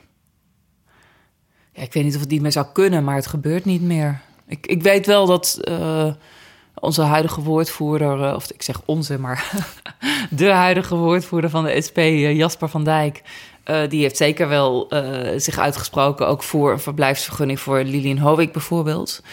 Ehm, maar ik, ik, ik vind het verder wel vrij stil, ja. Ik vind het, het is niet meer zoals dat jaar geleden was. En weet je, je kunt in een partij altijd constateren dat je niet je zin krijgt. Dat je ja, dat tijden veranderen, dat mensen voor een andere koers kiezen. En daar kun je dan kun je het mee eens zijn of niet. En daar kun je dan eh, actie tegen ondernemen in je partij. Maar ja, wat, wat zich wreekt is dat toch democratisch, eh, het gebrek aan een, aan een enig democratisch gehalte. En eh, nou ja, daar komt nog bij dat, dat ik dus heb geprobeerd om dat aan de orde te stellen. Daarvan te horen kreeg, er is geen standpuntwijziging. Maar via via wel heb vernomen dat er in gesprekken met kritische, kritische leden wordt gezegd dat het nieuwe standpunt, of het, het niet nieuwe standpunt, eigenlijk voortborduring is op, op een plan eh, de Jong Gesthuizen. Er wordt dus ook nadrukkelijk bij gezegd dat ik, dat ik zelf eh, heb, zou hebben meegeschreven aan een plan. Ehm, eh, wat, wat ging over Europese aanmeldcentra binnen de grenzen van Europa. Nou ja, dat, is, dat is een aantal jaar geleden een plan geweest van mijn eh, SP-collega in het Europees Parlement, Dennis de Jong. Waar, wat een goed idee was. Wat juist ging over het. Laat mensen zich nou, zodra ze eenmaal voet zetten aan Europese wal. laten ze zich dan melden bij een aanmeldcentrum. Dan kunnen we daar ook uh, bezien. Hebben mensen enige kans in een asielprocedure? Of komen ze uit een volstrekt veilig land? Vallen ze niet onder het VN-vluchtelingenverdrag? Moeten zij terug? Uh, maar als mensen wel kansen hebben op asiel, kunnen ze ofwel uh, kunnen ze, kunnen ze ook eerlijk verdeeld worden over Europa. Dat is een goed idee, maar dat is natuurlijk iets heel anders dan zeggen: we willen ze er niet in hebben en we sturen ze terug. En het is, ja, ik vind dat niet prettig dat er achter de schermen wordt gedaan alsof ik zelf, alsof het eigenlijk een beetje uit mijn koker zou komen. Het plan de Jong Gesthuizen, waar dan de, nu de nieuwe stellingname, die niet de nieuwe stellingname mag heten. Alsof dat ook. Ja, u distancieert ze daarvan van mijn, die ja, redenering. U bent dat niet mijn erfenis de moeder zijn. van dat plan. Nee, absoluut niet. Nee. Um, nu bent u weg uit de SP. U bent lid geworden van GroenLinks. Heeft u daarover met bijvoorbeeld uh, Jesse Klaver van GroenLinks gesproken? Nee, nee. Met andere mensen uit GroenLinks? Nee, uh, ja, ik heb wel, ik heb wel uh, Elena Voortman, met wie ik altijd prettig contact had in de Kamer. Zij is overigens ook lange tijd woord voor de vluchtelingen geweest. En we ja. kennen elkaar. Zij is nu wethouder in Utrecht. Klopt, ja. Um, ik heb het haar wel gemeld en ook gezegd van ja, weet je, van mij hoeft dat niet. Uh, dat hoeft niet aan de grote klok gehangen te worden. Nou zijn er deze week in GroenLinks uh, deadlines voor verkiezingen. Als je kandidaat wil zijn voor de Eerste Kamer of voor het Europees Parlement, moet je deze week melden. Ja. Overweegt u dat? Nee, want ik was me daar oprecht niet van bewust. Ik, ik hoorde het vanochtend van de persvoorlichter van GroenLinks, die mij daarop attendeerde. Maar dat is absoluut niet, heeft absoluut niets van doen met het naar buiten komen van dit nieuws. Dus wij zien u straks niet op een van die lijsten? Uh, nee, nee, nee. Ik vind overigens ook dat als je. Uh, Kijk, er zijn twee belangrijke zaken. Ik vind dat je als Nederlander. Je hebt het prachtige recht om te kunnen kiezen uh, tussen allerlei verschillende politieke partijen. Dus ik zou bijna willen zeggen: er is voor elk wat wils. Uh, bijna. um, en ik vind ook dat ik lid moet zijn van een politieke partij. Ik kan me voorstellen dat als je in de pers werkt, dat dat heel erg gecompliceerd ligt. Maar gewone burgers die niet neutraal hoeven te zijn voor wat betreft hun uh, uitlatingen, die, die, die mogen en die, ik vind ook moeten gewoon kiezen. Weet je. Een soort burgerplicht. Ja, als je lid bent van een politieke partij, heb je toch altijd net iets meer recht van spreken. Je hebt iets meer in de melk te brokken. Je mag meestemmen over verkiezingsprogramma's als het goed is, als de partij dat voldoende democratisch regelt. Uh, dus doe dat. Hè. En je kunt je nooit 101% vinden in een partijlijn, maar als het goed is, vindt iedereen wel een partij die, uh, die dicht bij datgene wat zij of hij vindt staat. Dus dat is één. En twee, als je lid bent van een partij, dan ook voor voor mij uh, geldt dat. Uh, het feit dat je ooit Kamerlid bent geweest, wil niet zeggen dat je, met, dat je lid moet worden in de hoop dat je daar dan een baantje uh, kunt scoren. Volgens mij moet je, als je lid wordt van een partij, vooral eerst beginnen met vrijwilligerswerk. Dat heb ik in ieder geval bij de SP ook gedaan. Gewoon de krantjes rondbrengen en op lokaal niveau meehelpen met de acties. Dus, Bent u op lokaal niveau al binnen geweest bij GroenLinks? Nee, nog niet. Nee, ik heb wel contact gehad, maar niet. Even terug naar 2017, de Tweede Kamerverkiezingen. Ja. U besloot toen uh, niet meer kandidaat te zijn. Was dat een besluit wat u helemaal zelf nam? Of waren er ook signalen dat het misschien wel mooi geweest was vanuit de SP? Nee, helemaal niet. Dat laatste zeker niet. Uh, ik heb dat eigenlijk besloten na, terwijl ik op, op een reis was uh, in Griekenland. En dat was een, een reis die in het teken stond van de asielinstroom. En dat was ook het moment waarop ik dus in... Het was begin 2016. Ik had net die voorzittersverkiezing verloren. Had tegelijkertijd wel voor mijn inhoudelijke bijdrage... waar het ging om, om asiel... had ik een enorme steun in de rug gekregen. Echt een hele stevige steun van het congres. Um, dat krantje lag klaar. Dat moest dus... moest nog helemaal herschreven worden. We bleven er maanden over bakkeleien. Uh, maar dat lag er wel. En uh, nou ja, uh, toen ik op reis was uh, met de Kamercommissie Europese Zaken in uh, Griekenland en Macedonië.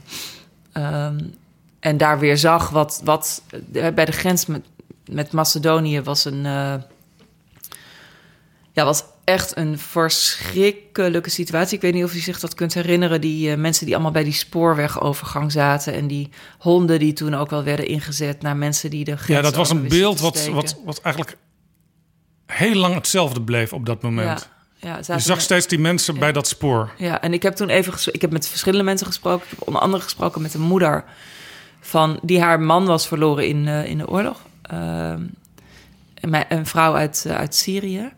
Die met haar peutertje van, ja, ik weet niet hoe oud het mannetje was, twee, denk ik. eh, daar zat. Eh, er waren wel, er was wel nog sprake van dat haar ouders daar ook ergens in de buurt moesten zijn. En eh, ze was aan het huilen. Ik sprak haar door dat hek heen. Ze was aan het huilen en ze zei: Ja, mijn, mijn zoontje is ziek, hij heeft di- diarree. En ja, denk je, ja, dan zit je, je, zit dus daar, je zit daar letterlijk in de stront. Het stinkt daar ook echt overal. Er zijn daar gewoon duizenden mensen die geen normale sanitaire voorzieningen hebben. Eh, ja, dus dat was, dat was echt een hopeloze ja, situatie. echt, je hart breekt echt. Je. Eigenlijk wil je dus op dat, je bent een mens. Dus je denkt, ja, ik moet dus nu iets doen voor ik dat moet jongetje. bij het hek openknippen of er overheen. Of Mm, op Ja, een of andere manier. hoe kun je dan weglopen? Hoe kun je denken van, nou, hartelijk dank voor dit gesprek. Ik ga weer door naar de volgende. Dat is heel tegennatuurlijk. En het voelt ook heel hypocriet op dat moment. En toen dacht ik, ja, weet je, ik, kan, ik ben nu in mijn eigen partij een discussie aan het voeren van hoe, hoezeer, hoe moet dat vluchtelingenkrantje eruit zien? Moet dat nou echt een vluchtelingenkrant worden of moet het een anti-oorlogskrant worden? Tot in hoeverre durven we ons uit te spreken van, jongens, we zijn tegen die oorlogen. Wij zijn niet voor dat gooien van al die bommen. Daar krijg je alleen maar meer vluchtelingen van. Maar we zijn nu wel wereldwijd worden geconfronteerd met meer dan 60 eh, miljoen vluchtelingen, want zoveel zijn het er. Wat doe je dan met die mensen? Zeg je dan, ja, die moeten maar in Libanon en in, en in, in Turkije worden opgevangen? Uh, of durf je dan ook te zeggen, nee, nu is die situatie zo, dus we vangen ze op. Nou, ik had wel het vermoeden dat ik dat gewoon niet goed voor elkaar zou krijgen. En ja, 40, dus ik dacht, ik ga ook niet lopen trekken aan een dood paard. Ik bedoel, deze mijn energie dan ook te, te goed voor. Maar u stond daar bij dat hek, u zag die ellendige situatie. Ja.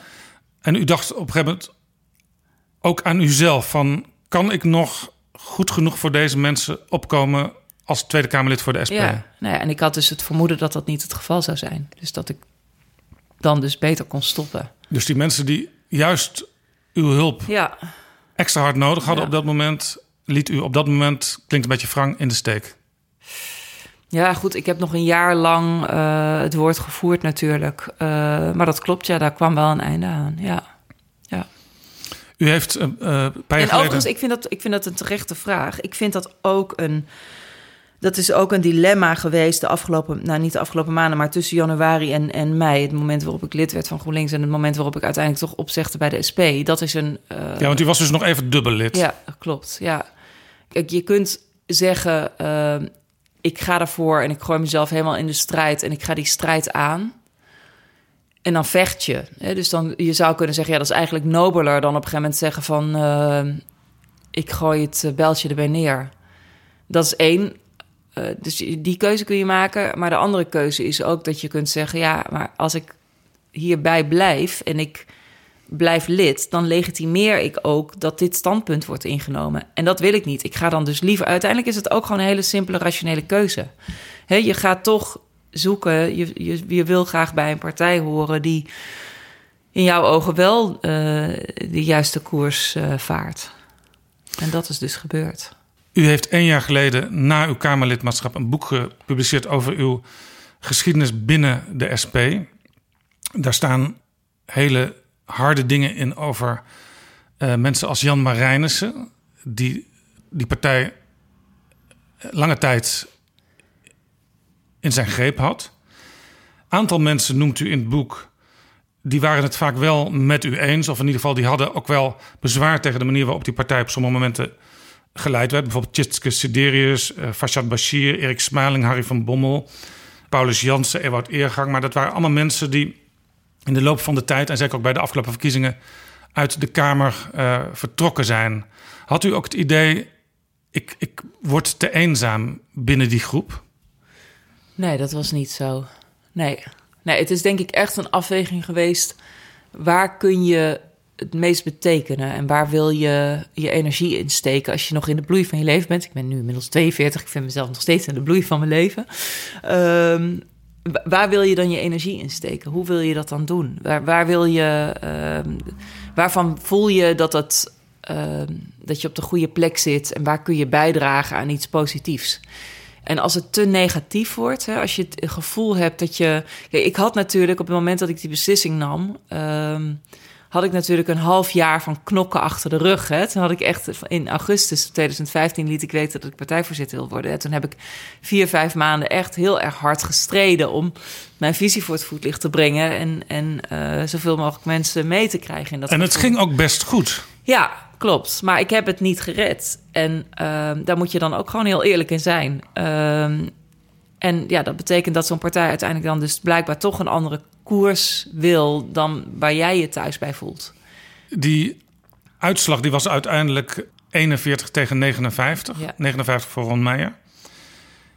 Is dat een volledig democratische uitslag naar uw idee?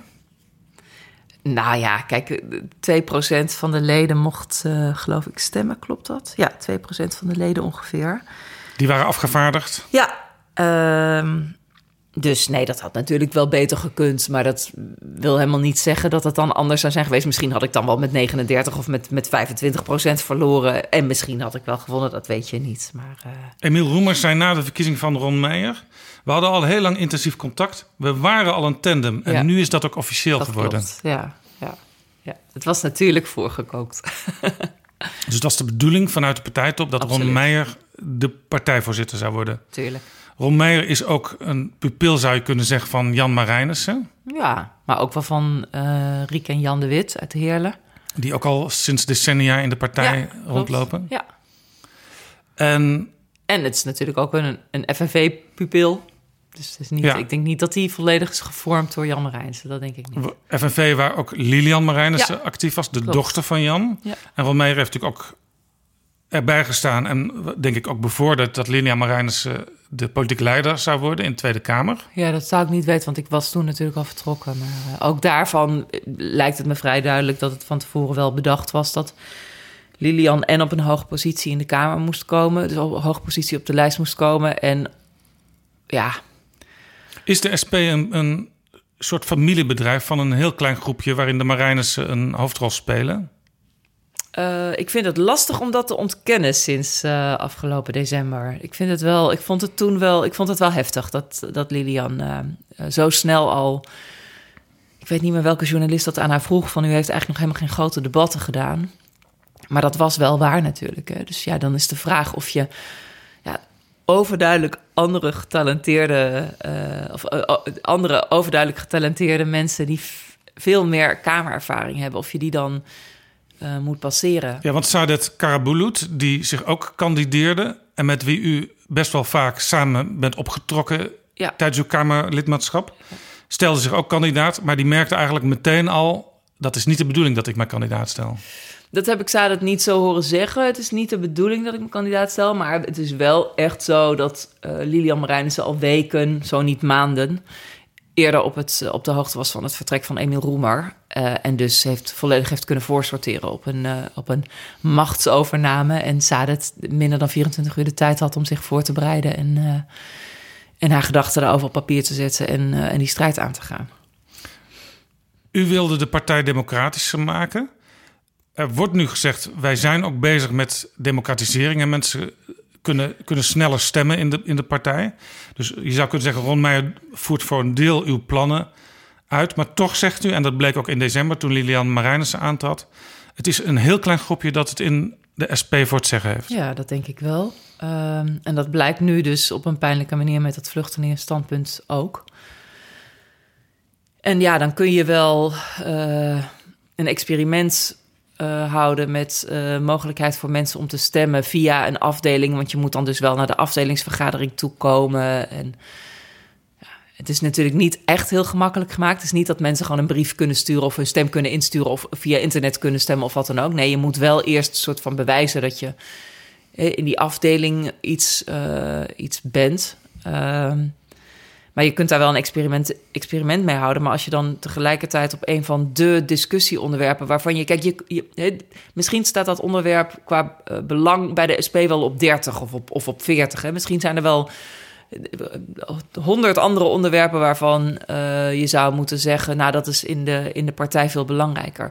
Dan nog kun je niet ontkennen dat het wel een onderwerp is, vluchtelingen, waarover verschillend wordt gedacht in de partij. En dat je dus ook respect moet voor het feit dat er verschil van mening is. En als je niet probeert om die verschillen dan ook maar openlijk en eerlijk tegen elkaar te durven uitspreken, dan kom je ook niet nader tot elkaar. Dan krijg je, uh, naar ik heb begrepen, uh, situaties waarbij er wel een partijbijeenkomst is, maar mensen verdeeld uit elkaar gaan. En ja, dan koers je volgens mij juist aan op een splitsing in de partij. En weet je, ik heb echt heel lang geprobeerd om het droog te houden, maar het lukte me niet meer. Ik, en het is echt niet een prettig gevoel als je denkt. Uh, ik krijg er echt letterlijk een steen van in mijn buik. Uh, ik wil eigenlijk alles geven om ervoor te zorgen dat ik dit goed kan doen. Dat ik hier uh, actief in kan blijven en mijn bijdrage kan blijven leveren. Ik wil ook blijven knokken voor die vluchtelingen. Maar ik, het lukt me niet meer. Dus ja, ik heb geen andere keuze dan, dan weg te gaan. Dat is heel naar. Dat, het doet ook geen recht, denk ik, aan, ja, aan geschiedenis, aan, aan uh, in, intrinsieke motivatie van mensen, uh, van waarom ze ooit bij de SP verzeld zijn geraakt. In uw boek schreef u een jaar geleden een aantal voorvallen met Jan Marijnissen toen die nog heel belangrijk was in de SP. Maar u schreef ook toen Jan weg was van het Binnenhof, want als voorzitter van de partij kwam hij nog steeds op het Binnenhof. Ja. Daarna niet meer. Dat was het moment dat, dat u niet gekozen werd, maar Ron ja. Meijer. Uh, u had met Emiel Roemer ook best wel een goede relatie. U, u kreeg veel ruimte ook van, van Roemer. Maar speelt dan toch in zo'n partij waarin een heel klein groepje blijkbaar het uiteindelijk bepaalt, dat u toch iets een beetje van dat die herinneringen aan hoe het met Jan toen onder Jan Marijnissen ging weer bovenkomen als u mensen als Ron Meijer en Lilian Marijnissen bezig ziet? Nou, nee, ik denk dat Ron is echt wel een heel ander persoon dan, uh, dan Jan. Uh, en ja, weet je, uh, hoe je het ook ziet. Ik bedoel, Jan heeft wel heeft de partij ook op heel veel punten ontzettend goed geleid. Dus uh, hij heeft de partij natuurlijk samen met heel veel mensen die naast hem stonden en achter hem stonden en om hem heen stonden. dat wordt wel eens vergeten in partij historische verhandelingen. samen met, met heel veel andere mensen heeft hij die partij natuurlijk wel echt groot gemaakt. En uh, ik ben nooit lid geworden van de SP uh, om Jan Marijnissen, absoluut niet. Ik ben lid geworden om, vanwege standpunten. En hij, hij zorgde er op een bepaald moment zelfs voor dat één op de zes kamerzetels SP waren. Ja, dat klopt, precies. En dat was ook, de, de mensen zeggen dan wel eens van... ja, je bent op de vleugels van, uh, van Jan de Kamer binnengekomen. En dat, dat, vind ik ten dele is dat waar, want hij was lijsttrekker, hij was fractievoorzitter. En tegelijkertijd heeft hij dat natuurlijk nooit in zijn eentje kunnen doen. Ik bedoel, weet je, de SP heeft in die periode daaraan voorafgaand juist laten zien dat ze expertise hadden, dat ze met geloofwaardige alternatieven kwamen. Uh, en ja, heeft ook laten zien dat ze een partij waren die voor positieve integratie waren, die voor internationale solidariteit waren. Er zijn heel veel mensen die lid zijn geworden van de SP, juist vanwege de buitenlandstandpunten, omdat zij zeiden wij, wij zijn tegen die, die zinloze, die bloedige interventies wereldwijd. Ja, en van dingen die denken... ook Harry van Bommel vaak benadrukte. Harry ja. is ook weg. Ja. Dus, dus heel veel mensen hebben die partij groot gemaakt. Ja. Hoewel Jan Marijnissen ook een keer, schrijft u in uw boek, uh, voeterde toen ik een keer boos was in de fractie. Vroeger deden we alles Ja. met z'n tweeën Ja. en kregen we meer van elkaar, voor elkaar dan jullie nu met z'n 25 Ja. Hij bedoelde uiteraard de grootte van de fractie. Hij refereerde aan de tijd dat hij samen met Remy Poppen Ja, ze kwamen met z'n tweeën in de kamer. in de kamer zat. Ja, precies. Hele kleine fractie. Ja. En eh, ik denk dat het een misvatting is. Kijk, als je kijkt naar, dan moet je even je voorstellen hoe dat in zo'n politieke arena werkt. Als je een fractie van twee of drie of vier mensen hebt, dan ben je heel veel in beeld. Dat gebeurt nu ook met Baudet natuurlijk. Hè? Want je doet eigenlijk alle grote debatten, doe je zelf. En in een fractie van 25 of in een fractie van 40 is dat veel ingewikkelder. Dan heb je ook wel één of twee kopstukken, maar er zijn echt niet al die 38 of, of, of, of 40 andere Kamerleden. Dus het zijn- voordeel als je met z'n tweeën zit, dan, dan heb je alles in de hand. Ja, dat denk ik ook, ja. Ja, absoluut. Ehm, hoe groot die partij ook werd, dat vond Jan toch wel een prettig idee. Alles in de hand hebben. Ja, dat heeft hij me nooit zo gezegd, maar dat was wel, zeker wel de indruk die ik kreeg, ja. ja. Hoe doet Lilian Marijnissen het nu als nieuwe fractievoorzitter? Ik denk dat ze het voor een eerste keer bij de algemene beschouwingen heel goed deed. Ja, ik zelf dacht toen ik haar hoorde spreken. Ze, ze heeft echt getraind. Ze, ze praat rustig, eh, maar ook gedecideerd. Hè, met de nadruk op de juiste dingen. Ja, daarvan vind ik overigens dat Lilian dat sowieso wel doet, hoor. Rustig, gedecideerd, ja. Maar vervolgens kwamen er interrupties van onder andere Pechtold En en Buma. Buma. Ja. En toen raakte ze de draad kwijt. Ja, ik, zat, eh, ik heb het ge- gedeeltelijk gevolgd vanuit Tbilisi. Daar was ik een paar dagen. Tbilisi. Ja, inderdaad, in Georgië. En toen dacht ik eh, bij de interruptie van, van Buma... want die van Pechtold heb ik niet gezien... maar die van Buma heb ik even teruggekeken. Toen eh, dacht ik wel van ja, dat, dat is moeilijk. Hè? Dat, zo'n moment dat je dan eh, met zeer ervaren fractievoorzitters... eh, Ja, het ging ook over een voorbeeld over Organon in Ja, Os. En ja. dat, dat moet je natuurlijk wel even paraat hebben op dat moment. Ja, het, het- wat je denk ik paraat moet hebben is, het, is wijzen op het verschil eh, dat je als je zo'n bedrijf nationaliseert, dan bezit hebt, net zoals we dat bij de banken hadden. En dat je dat bezit uiteindelijk ook weer te gelden kunt maken. Ja, dus, dus, en dat is iets anders dan ja. de dividendbelasting afschaffen en zeggen: ja, we hebben nu die inkomsten niet meer, maar we krijgen er feitelijk ook niks voor. Nee, dus in feite haalde Buma dingen door elkaar die je, als je ze uit elkaar trekt, he- heel erg los van elkaar staan. Ja, vind ik wel. Ja. Ik, vind het, ik vond het een terechte vraag van hem. Maar ook wel, eh, ja, ook wel gebaseerd op een totaal onzinnige vergelijking. Ehm, binnen links, want u komt uit de ene linkse partij, u bent naar de andere linkse partij overgestapt. Hoor je om de zoveel tijd, bijna met de regelmaat van de klok, pleidooien voor links samenwerking. Ja. Misschien zelfs wel ooit een grote ja. linkse Ja. of progressieve partij. Komt die er ooit? Poeh. Ja, eh, kijk, we hebben net een heel gesprek. We zijn een heel gesprek aan het voeren als het gaat om vluchtelingenrechten. ja, ik zie dat dus op korte termijn, eh, als ik heel erg met die bril naar kijk, nu, eh, dan zie ik dat niet gebeuren. Of het heel goed zou zijn voor links om meer de eh, krachten te bundelen. Daarvan ben ik overtuigd. Ik bedoel, je hebt natuurlijk gezien dat een deel van het, het, het eh, weglopen van hè, toch een, een, een behoorlijk aantal kiezers van links naar, meer midden en, en rechts.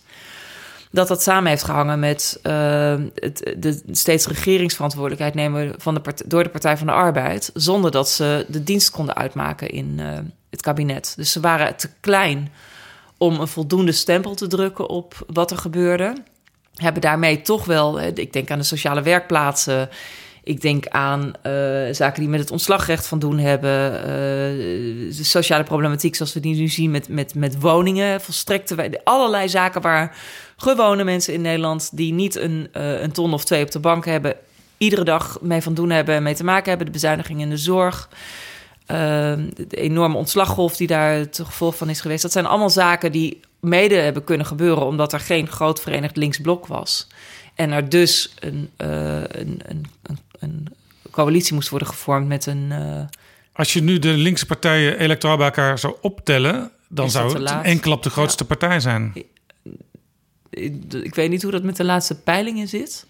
Maar dat zou inderdaad wel, ja, dat denk ik inderdaad ook wel, ja. Maar dan zou je meer moeten doen dan alleen de drie grotere linkse partijen. Dan zou je dus bijvoorbeeld ook een, eh, een partij voor de dieren daartoe rekenen. Ja, en misschien wel mensen die nu niet of anders stemmen, maar die dan enthousiast worden. Ja, mensen die nadrukkelijk voor integratie zijn, maar zich tegelijkertijd weer niet thuis voelen bij het toch wat radicale denk. Ehm, het is natuurlijk een, een poging geweest van verschillende mensen om, om die mensen aan te spreken. Sylvana Simons heeft dat onder, onder andere gedaan. Ik weet dat daar wel. eh, ja. Maar als ik u goed begrijp, en ook als ik de reden waarom u uit de SP bent gestapt eh, goed duid, dan zal een, een partij die wellicht ooit komt, een progressieve, een linkse partij, in ieder geval zeer democratisch moeten zijn en heel veel ruimte voor discussies en voor allerlei stromingen binnen zo'n partij. Ja, daar zou je van kunnen zeggen, maar waarom bent u dan niet bij de Partij van de Arbeid aangesloten? Hè? Want dat die- is natuurlijk een partij die altijd. Die hebben altijd traditioneel het idee, wij zijn de paraplu voor alle Ja. stromingen. Ja, dat klopt. Alleen ja, die stroming is op dit moment wel heel erg klein eh, geworden. Is het dan ook puur een electorale overweging voor u? Nee, nee, maar voor, ook voor mij gold namelijk dat ik twee keer... Ik heb natuurlijk twee keer moeten zien hoe de Partij van de Arbeid zitting nam in een kabinet... wat alles behalve links beleid eh, uitvoerde. Ja, ik- dat, dat, dan knapt er wel ergens iets ook in je. Ja. Eh, democratie is inderdaad eh, heel erg belangrijk. Maar ik vind, ik kan niet genoeg benadrukken dat internationale solidariteit ook echt iets is waar links zich op moeten laten voorstaan. Omdat je, kijk, mensen realiseren zich dat heel vaak niet, maar de armoede en eh, het totale gebrek aan werknemersrechten is natuurlijk nog van een hele andere orde als je kijkt in landen waar toch echt een, een behoorlijk deel van onze uh, uh, productie plaats heeft. Hè? Als je kijkt naar wat er hier in de, in de, in de kledingrekken hangt. Uh, de, nou ja, een tijdje geleden was er weer een geweldig artikel in de Volkskrant over een mineraal wat gewonnen wordt in India. Wat in onder andere de, wat ervoor zorgt dat die auto's zo mooi glimmen. Ja, de productieomstandigheden van die werknemers. En dan hebben we het over mensen die soms acht of negen jaar oud zijn ja, dat is iets waar je, als je gelooft in, in solidariteit, in, in het gedachtegoed van werknemersrechten, dan is dat iets waar je niet je ogen voor kunt sluiten. Je kunt niet zeggen, weet je wat, we zitten hier veilig achter de dijken. Uh, zolang wij maar goedkoop onze boontjes uit Kenia en goedkoop onze truien geproduceerd in Bangladesh kunnen kopen, dan is het voor onze werknemers wel goed geregeld. Ik zit niet zo in elkaar. En volgens mij is dat iets waar je ook intellectueel gezien, waar je in, links in, uh, in moet voorop uh, durven lopen. Dat doet mij denken aan de tekst: Het rijke Westen is geen eiland en Europa is geen fort. Wie bang is voor wat vreemd is, doet vooral zichzelf tekort. Waar komt dat uit? Ik krijg weer kippenvel. Dat is een, uh, een lied of een gedicht dat is geschreven door Karel Glastra van Loon. En dat is een lied wat heel erg vaak gezongen is door Bob Fosco tijdens SP-congressen. En daar heb ik meerdere keren, ook vanaf het podium, maar ook gewoon vaak in de zaal op mogen dansen, omdat dat uh, werd vertolkt dan. Het is een mooi lied. Een tijdje geleden, toen u al uit de Kamer was, toen was er een pamflet op de partijraad van de SP met als titel Stop het rechtsafgaan van de SP. Daar werd ook aan dit lied gerefereerd. Ja. Dat is eigenlijk precies uw koers ja. die daar uitvergroot werd. Ja, ik, ik ben er wel dankbaar voor dat ik niet alleen sta in mijn zorg hierover. En ik weet ook dat er mensen heel erg hard uh, strijden om dit in de partij juist wel uh, recht te buigen. En ik hoop dat ze daarin slagen. Maar zonder u. Uh, achter de schermen ben ik altijd bereid om mee te denken en mee te praten, maar uh, niet als lid, zeker niet. Nee. Kijk, een van de dingen die ik, dat zou ik echt nog wel willen zeggen, een van de dingen die ik vaak heb gedaan, afgelopen voorjaar niet, maar de, alle jaren daarvoor wel, is het wandelen van de Nacht van de Vluchteling. Ehm, dan zie je meestal dat er ook wel verschillende politici aan meedoen, maar het leukste daarvan is dat je ziet dat er echt allerlei verschillende mensen, jong, oud, uh, van allerlei verschillende etniciteiten, geloofsovertuigingen, die zijn daar en, en op steeds meer plekken in, uh, in Nederland, die zijn dan, die laten zien dat je een, een stukje cynisme omver kunt schoppen. Weet je, als je je samen verenigt en laat zien van ja, wij, wij zijn bereid om een heel klein stukje van ellende die vluchtelingen moeten doorgaan, namelijk s'nachts wakker blijven, door moeten lopen. Uh, overigens wel allemaal op, op comfortabele, goede wandelschoenen. Hè? Dus het is niet te vergelijken, realiseer ik me meteen. Maar je kunt zo wel laten zien dat, dat, dat je, je elkaar daar juist ook heel erg in vindt. En dat is een stukje geloof wat ik, wat ik heb gemist de afgelopen tijd. En dat hoop ik wel weer terug te vinden. Als Jesse Klaver u vraagt, uh, Sharon, ben je bereid om te overwegen je kandidaat te stellen voor een functie in GroenLinks? Zeg je dan, dat ben ik bereid? Ik ben nog steeds politicus genoeg om te weten dat je niet moet reageren op als vragen. Dus daar heb ik geen antwoord op. Maar ik, ik en dan zegt de journalist altijd, dus u sluit het niet uit. Als ik, uh, als ik, volgens mij heb ik net al gezegd, ik vind dat je in een partij, als je... Uh, ik vind dat je lid moet zijn van een partij. En ik vind ook dat je waar je ook komt, je, je hoort je in eerste instantie ook gewoon uh, heel bescheiden op te stellen.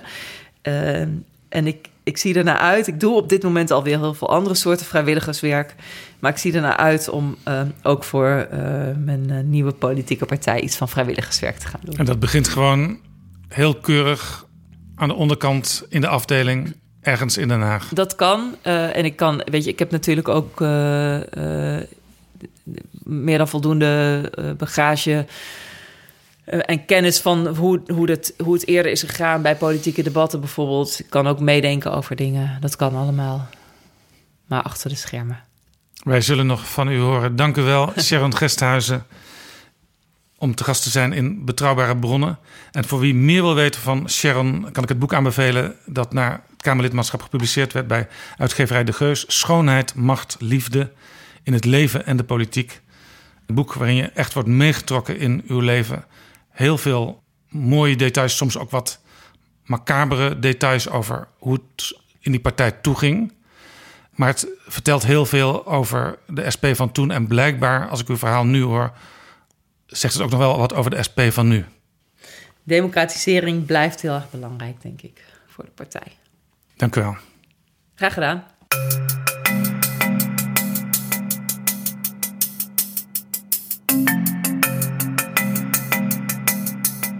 Zo, dit was aflevering 6 van Betrouwbare Bronnen. Ik ben benieuwd wat je ervan vond, van het verhaal van Sharon, van de wens van PG. En misschien heb je ideeën of tips voor de toekomst. Laat het me weten via Twitter bij apenstaart Jaap Jansen. En je kunt ook reageren via apenstaart PG Kroeger. Daarnaast kun je ons ook mailen. Dat adres is betrouwbare bronnen, apenstaart dag en nacht.nl.